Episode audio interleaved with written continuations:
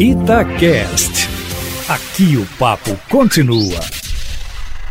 Hora da conversa com os comentaristas e é claro em pauta o clássico do fim de semana entre América e Atlético, a final que deu ao Atlético o título, 46 sexto título no Campeonato Mineiro. Vamos falar muito sobre o Cruzeiro também. Tá em sua semana de estreia na Série B do Campeonato Brasileiro.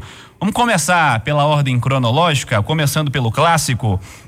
Léo Figueiredo, você sabe que eu odeio falar de arbitragem. Hum. Então podemos começar falando da bola? Achei que você ia falar, então podemos começar falando de arbitragem.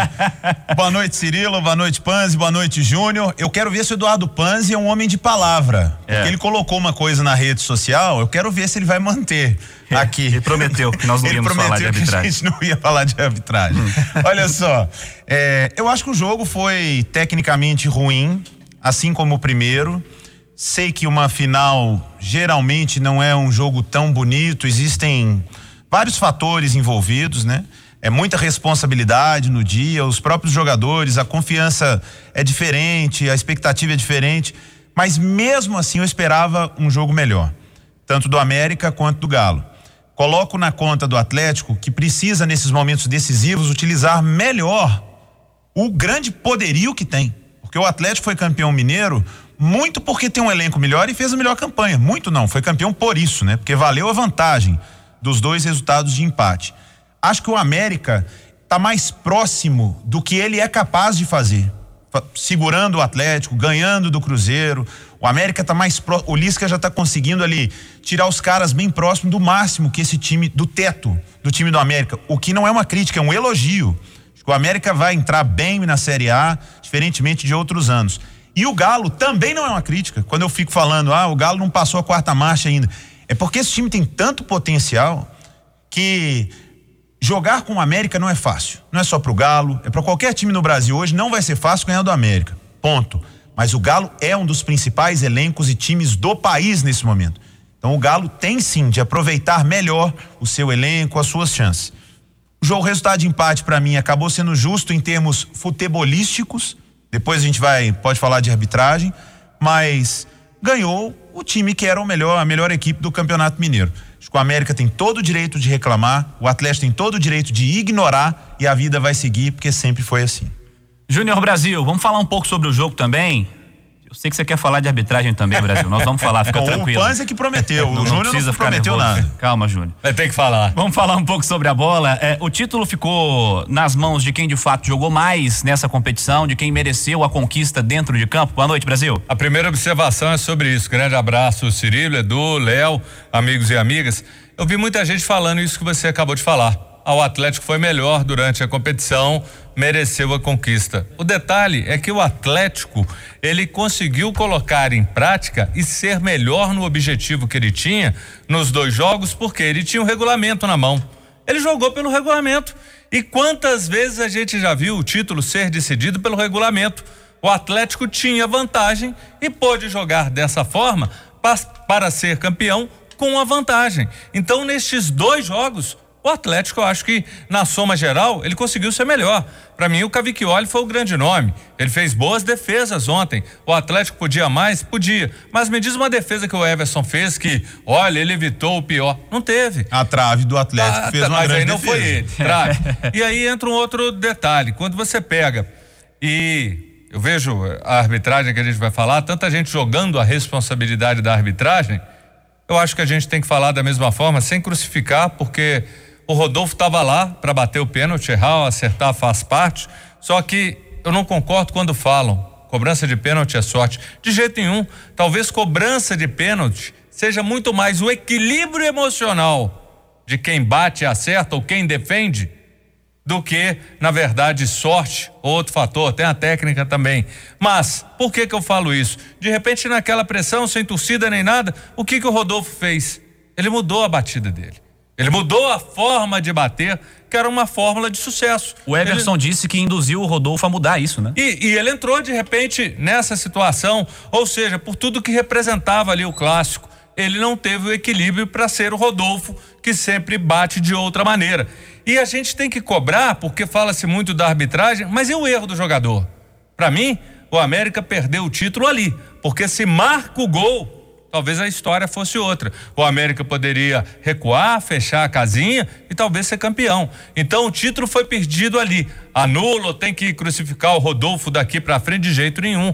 Ele estava lá para bater, ele não se omitiu. Mas a gente tem que entender isso. Esse erro custou o título ao América e que as finais ficaram devendo em termos de qualidade, ficaram muito, Cirilo.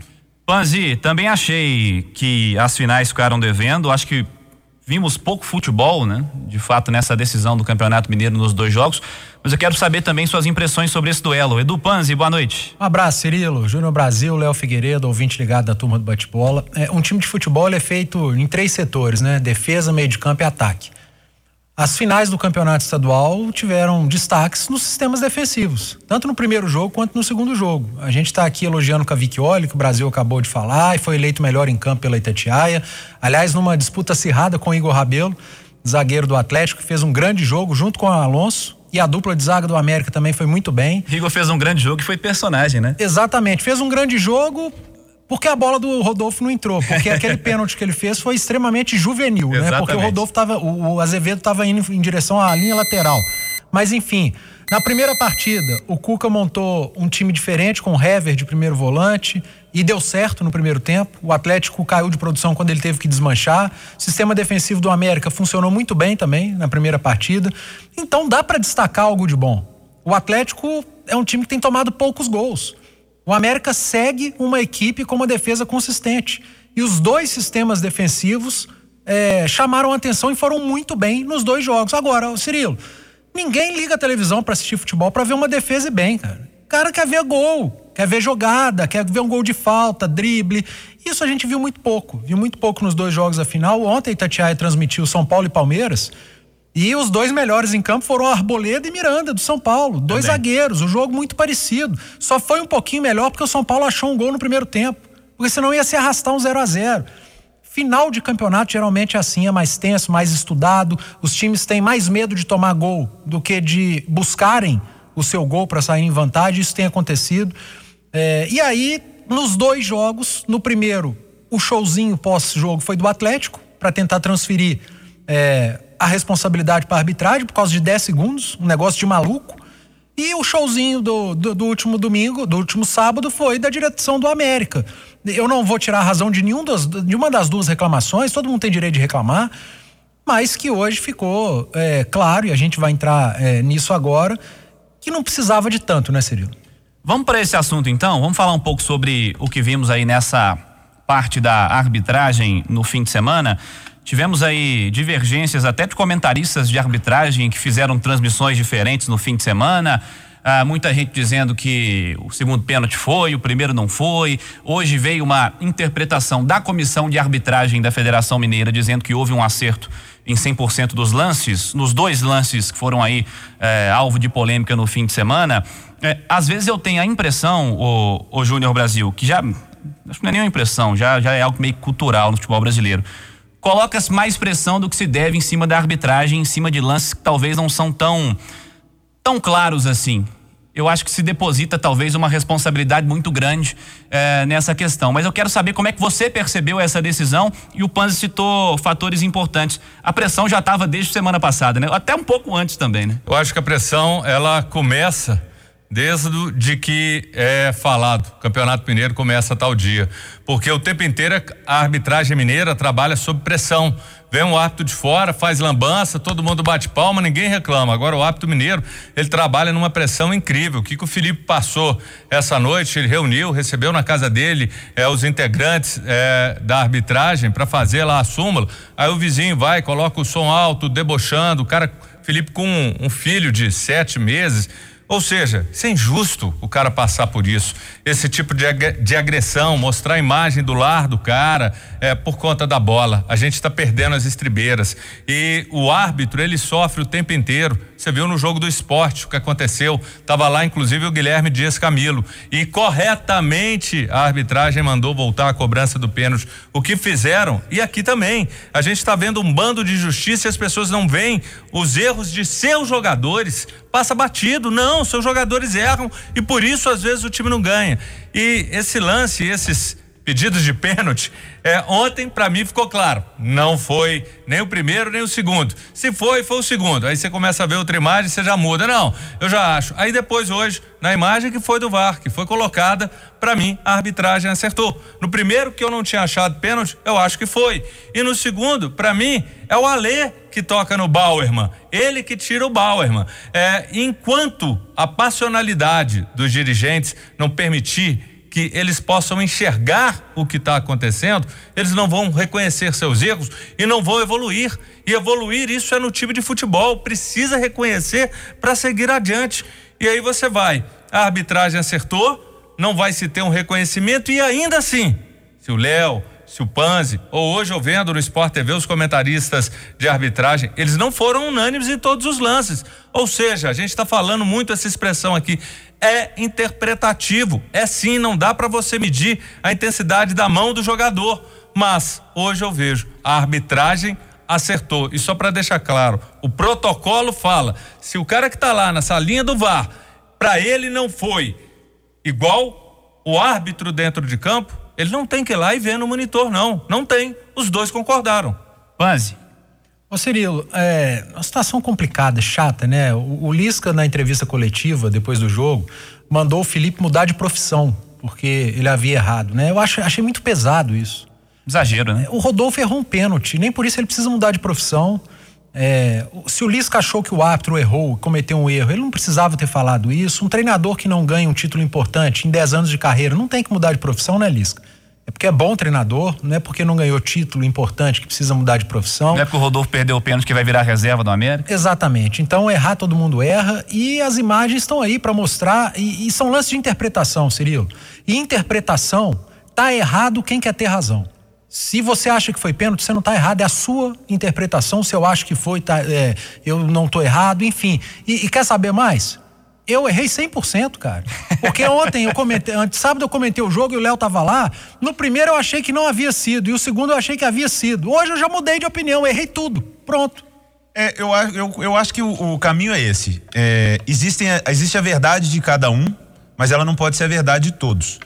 Eu até hoje, quando o Panzi escreveu a coluna dele, eu li ele falando que tinha mudado, porque tinha uma imagem tudo. Aí nós conversamos mais cedo. Ele me manda essa imagem aí, que vídeo e tal. E depois a imagem da federação. Eu tenho duas coisas para pontuar aqui. Acho que o Júnior e o Panzi colocaram meio. São lances discutíveis. Ponto. Eu posso achar que foi ou que não foi. O árbitro também. Mas ele tem que decidir. Essa é na conta dele. E ele vai ser cobrado pelo que o Atlético acha, pelo que o América acha. Ponto. Eu só não acho, e acho que o, o que todo mundo perdeu. Ah, a arbitragem foi ruim.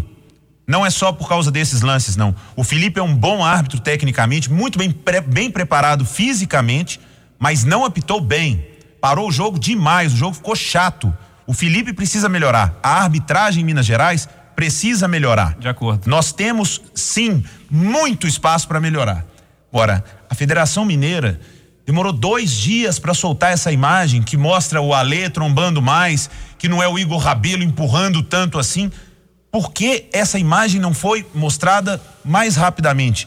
Isso é uma pergunta, não é uma crítica. Sim. Porque a federação pode, o presidente está sempre nos ouvindo, né? A direção, olha, por causa, tecnicamente, por causa disso, seria bom dar uma explicação, porque nós com dois dias. Ah, era domingo, pô, estávamos discutindo. Ah, mas é final de, de campeonato, Pans. com a sogra. E, e uma outra coisa, a federação liberou mais imagens que a TV não tinha, que ela tinha, para mostrar que o árbitro acertou.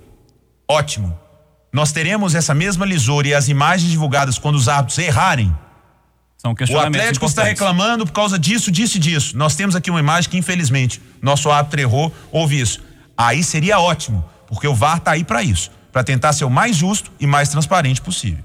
Ô, Léo, o Cruzeiro está pronto para estreia na Série B do Campeonato Brasileiro? Foram dois testes aí no fim de semana com jogos treinos. Essa pergunta é mais difícil que a da arbitragem. Tá vendo? Sabe? Essa é mais difícil, sabe por quê? Ah. O Campeonato Mineiro foi melhor, nós evoluímos, o Cruzeiro teve bons testes, o Cruzeiro encarou bem o Atlético, o Cruzeiro saiu para América, mas o Felipe Conceição conseguiu montar um time. O Cruzeiro não tinha um time. Mas pelo que eu vi no Campeonato Mineiro e algumas equipes da Série B, para estar entre os quatro, o Cruzeiro está na briga. Mas eu gostaria muito que o Cruzeiro estivesse na frente dos outros. Isso significa ter mais peças de qualidade. Ainda precisa se mover muito o Cruzeiro, Júnior Brasil, para evoluir, para estar de fato pronto para a Série B 2021? Precisa sim, principalmente quando a gente fala em termos de elenco. Você tem um time quase pronto, mas eu falo, esse time, se ele não tiver algum reforço, eu vejo muitas, muitas, muitas dificuldades para subir. E se forem observar esses jogos treinos que você se referiu, o Cruzeiro está querendo rasgar patrimônio, rasgar aquilo que ele tem de valor. Pega as enfiadas de bola do Marco Antônio. O que que ele fez? É, nesse jogo, treino, é assim um absurdo. É difícil achar um camisa 10. Quando o Cruzeiro acha que quer emprestar, tirar ele da supervisão, dar apoio para ele crescer. É isso que o Cruzeiro tem que fazer também, paralelo a se reforçar. Como entra a Raposa nessa Série B em Panzi? Mais preparado que 2020. Cruzeiro de 2021 é melhor que o de 2020 e com seis pontos a mais, né? Isso é muito importante. Começa com zero ponto, não com menos seis. Isso também pode fazer muito a diferença precisa sim ao mercado, algumas contratações pontuais. Não dá para dizer que o Cruzeiro errou em tudo. Eu não posso ser é, errado, eu não posso errar na minha opinião anterior. É, quando eu disse que o Cruzeiro havia acertado na contratação do Ruxa e do Marcinho, sendo que os dois não renderam. Eu não posso ser oportunista e chegar aqui, ah, errou na contratação deles, não. É, eles não renderam, fizeram uma boa Série B é, pela Chape e pelo Sampaio Correia e não renderam no Cruzeiro. Então precisa de contratações poucas, pontuais, mas entra bem melhor do que começou 2020.